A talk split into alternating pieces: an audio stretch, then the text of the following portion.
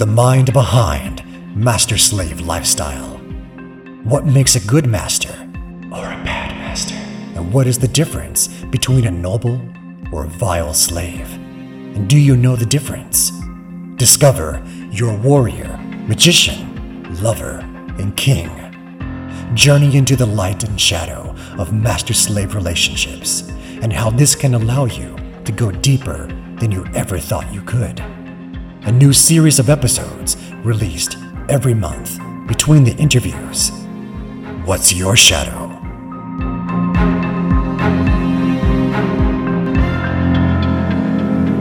What's your pull to the dark side? Master as a magician can transform a slave to fulfill their potential in every walk of life, including to levels of submission that they never thought was possible. But Master as a magician can also be an unfeeling monster that destroys someone just because they can. In this episode, we're going to cover the psychology of Master as a magician. This is based on a set of Jungian archetypes, which are king, warrior, magician, and lover. I found that this model can allow us to connect and, in some ways, break down the powerful power dynamics and energy between master and slave and see what is good and what is less than good about them so we can change and adapt ourselves. Over the course of this episode, I'm going to cover what it means to be master as a magician and then cover some of the dark sides. And then at the end, I will finish with some actions you can take to improve the magician within you. Master as a magician can be broken down into a number of areas, and we'll start with Master as a transformer. And this is a significant role that the master plays. A slave cannot become the slave they're meant to be without the master and the training that the master provides. The magician is our problem solver. It allows us to see situations and problems objectively and from different perspectives. And when we see things differently, we can have a paradigm shift that can be transformative. A master needs these skills to train a slave successfully. For example, to figure out how to move a slave to a deeper place of submission, or how to train a slave to get the most service from them. Each slave has a different way of working with particular issues and barriers a master must help them overcome. And therefore, a master must adapt and change their approach for each slave. It is the magician inside the master that allows them to do this. The master is a facilitator and guide to the slave through his training. This enables the slave to embrace his full power as a slave and in all the other parts of the slave's life. A skilled magician master, through training and skill, can shift a slave's perspective to understand the new concepts that deepen their submission. This can also help the slave overcome their limits in thinking and their perspectives of mastery and slavery. For example, in 2016, when I moved to Berlin to be with my master, I was under come control. The master wished me to play with myself while still not coming. And you can probably guess what happened eventually. There was one day I played a little too much and I came. And so I told the master, and he thought about what happened. And rather than punishing me in the traditional sense, what he decided to do was set up a series of sessions where he painfully edged me. The pleasure and sensation were so intense that I desperately wanted to move away and stop it. Instead, I had to learn to remain still and not move at my own accord. Rather than being in bondage or bound, I had to stay in the same place despite the intensity and unpleasantness of the sensations at times. As the master was edging me, and I struggled not to move, I then had to say, For your pleasure, sir, again and again and again over time, I learned through doing this that even my pleasure was a service and gift to him, something that he did for his pleasure. It was a profound thinking for me that I take to this day in submission. I should also say that I was also warned that if I ever did come without permission again, I would be most painfully punished. So there was the threat of it would be much worse if I did this again. Another aspect of Master as a magician is Master as an intuitive. In addition to this objective problem solving way of working, a magician can also be an intuitive. Sometimes logic itself is insufficient and more information can come by connecting deeper into the scene's energy, deeper to the slave, or even to the connection and power dynamics itself. If you're more logical, it can be easy to discount this as mumbo jumbo, but much of the power exchange can come from a spiritual and primal place. This can manifest in the master or slave as wisdom that comes from nowhere, and often it's acted on instinctively. Another way this can manifest is by asking the universe what one should do, or in another way, by asking a higher power. Should you break through a limit with a slave? How should the training with the slave continue? Should you stop? For example, a master might find themselves with a slave who has consensually agreed to something, but at some point the slave decides this is not what they want. For example, they might be asked to be released from a cage or captivity, or they might be begging for flogging to stop, or perhaps something else. What does the master do at this point? As the slave consensually agreed, can the master continue? Or is it that the slave did not truly understand what they agreed to and to continue to destroy all trust between the master and slave? Or worse, the slave so traumatized they would never serve or do BDSM again. Or is it that the slave is struggling, and if the master pushes through the slave's boundary, the slave will move to a deeper level of submission or experience a paradigm shift that will make them a better slave, and they will thank the master for doing this? Either option is a possibility. But this is a terrible responsibility on a master to decide what to do, and this is something that does come up in masters that I coach, especially if you're going more into that 24 7 and total power exchange side. What do you do? If you do find yourself in this position, I recommend is to ask the universe, as well as common sense, I should add. Many spiritual tops or masters in this position will check in with this higher power to see what it says and whether they should continue and push through the slave's boundaries or whether they should stop. This deeper power, this intuitive place, often has the answer. This does involve the master placing their ego aside. Many masters have a large ego. In fact, I want to say all masters have a large ego. And the trap can be to use one's ego to decide what to do in every situation. Using one's ego will often lead to the wrong decision in checking and trusting a higher power, the master can keep his own ego in check and ensure that if they do decide to move forward, they're not doing this for selfish or egotistical reasons. I actually am a master to a number of slaves myself, and I do find this, let's say, higher power or this connection to energy a great source of information. It allows me to know when a slave is done and I should stop, and it allows me to know when I should push a slave forward.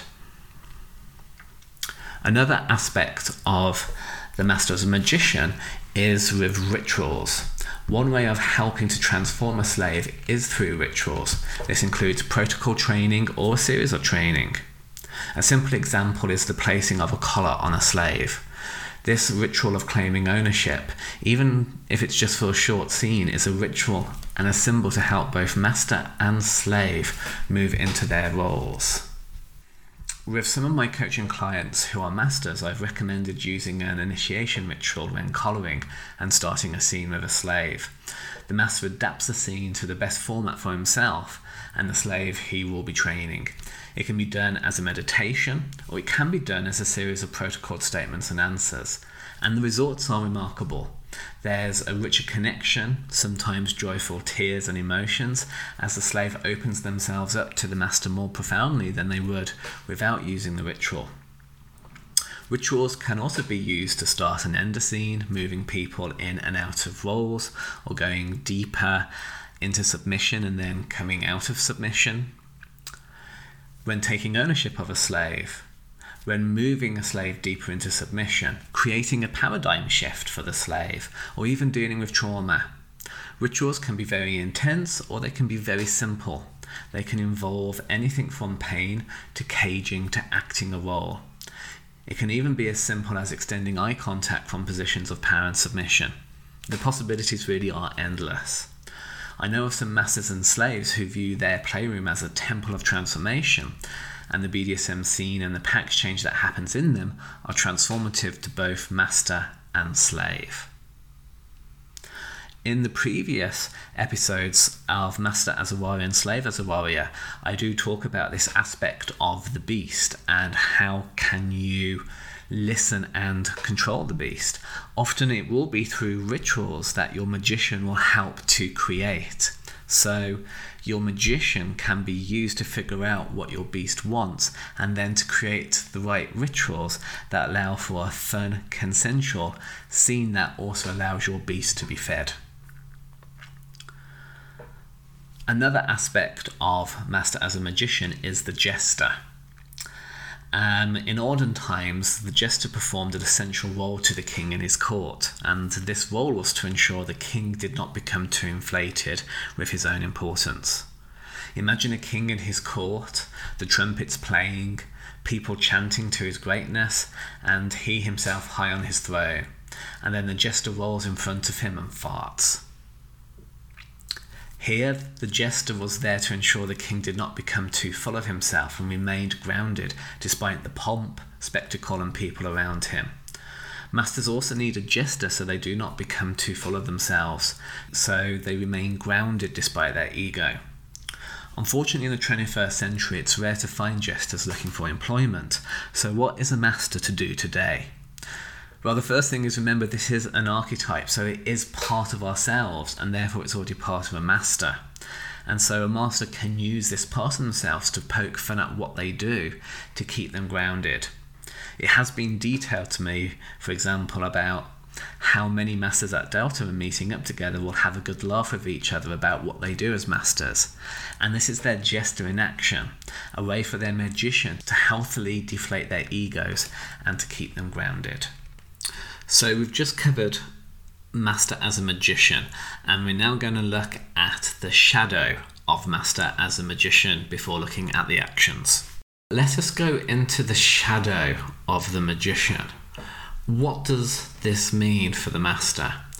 Now, very quickly, so for each of the archetypes I speak about, we also have a shadow state for them. Um, shadow is often the bit of ourselves that we repress or hide. It also can be this insidious part of ourselves that we can end up doing things without realizing it that are actually darker in the shadow. Now, the shadow of the magician is around being bad or deficient somehow, or there's something wrong with you. However, I'm not going to go into that much detail in this episode about that.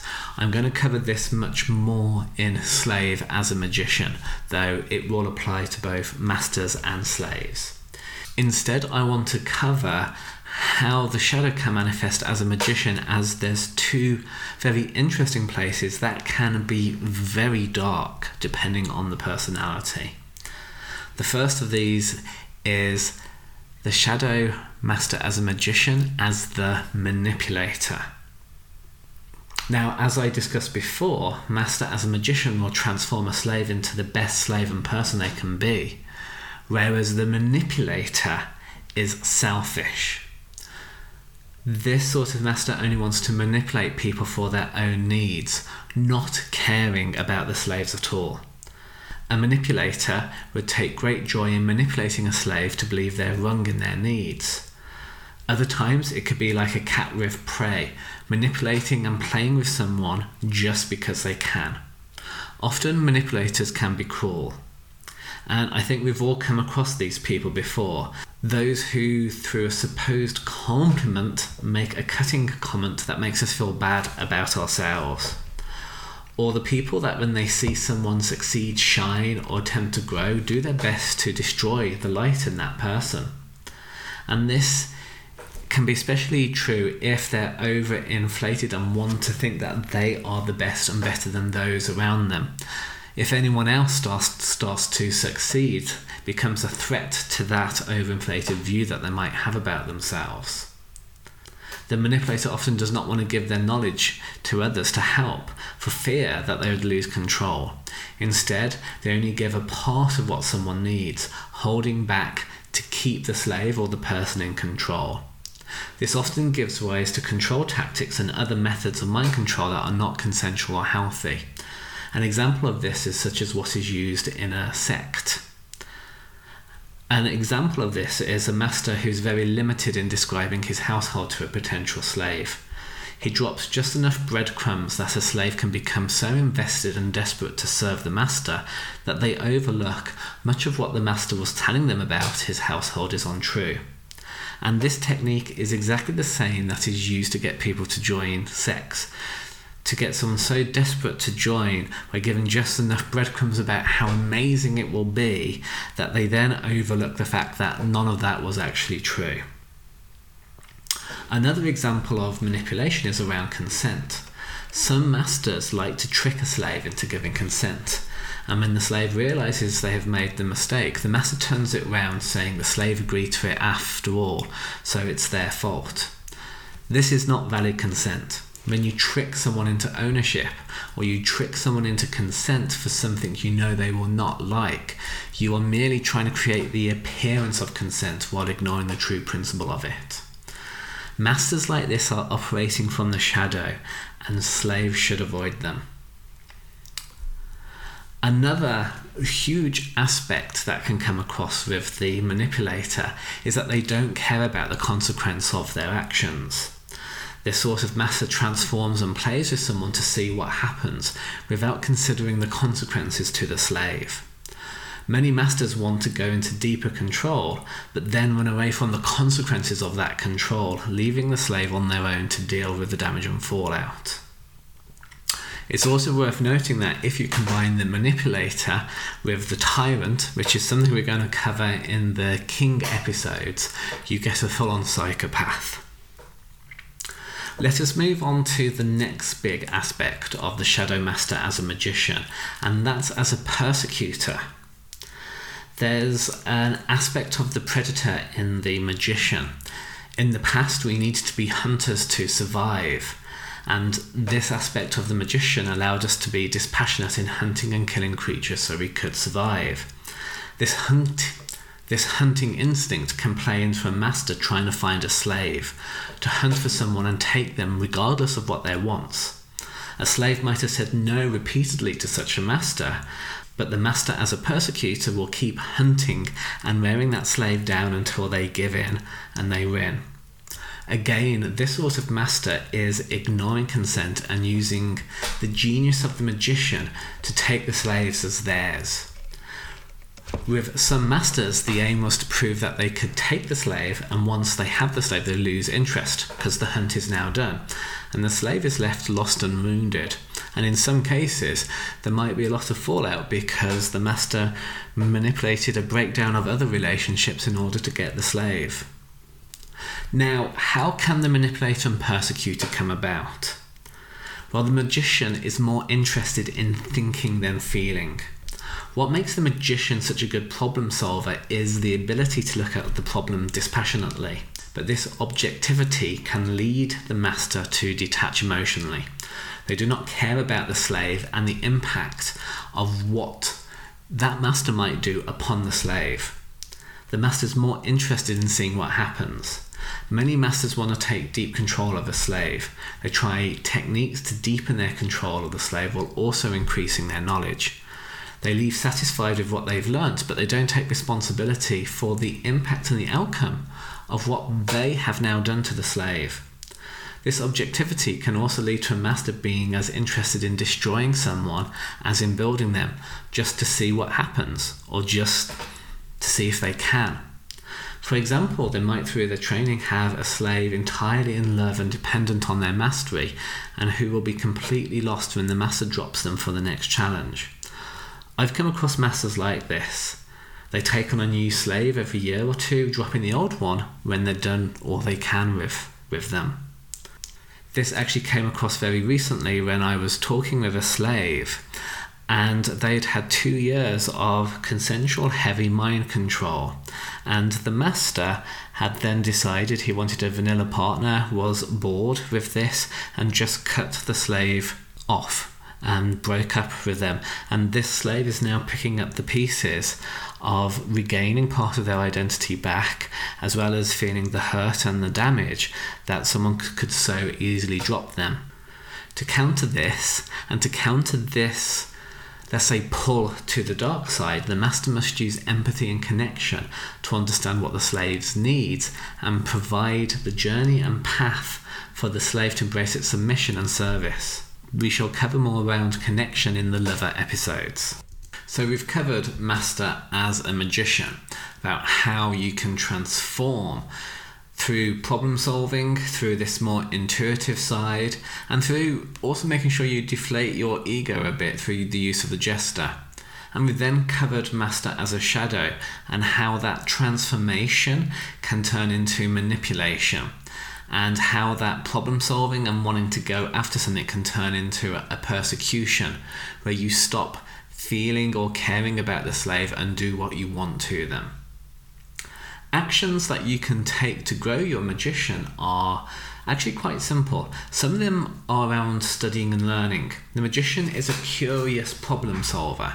So, one of the best ways to engage in your magician is to study and learn. So, read books, watch documentaries, or you know, look at a website called masterslavelifestyle.com. With mastering slavery in particular, think about new techniques you want to learn. As a master, do you want to explore more bondage or learn shibari? Perhaps you want to get into CBT and candle wax and learn how to do this to your slaves.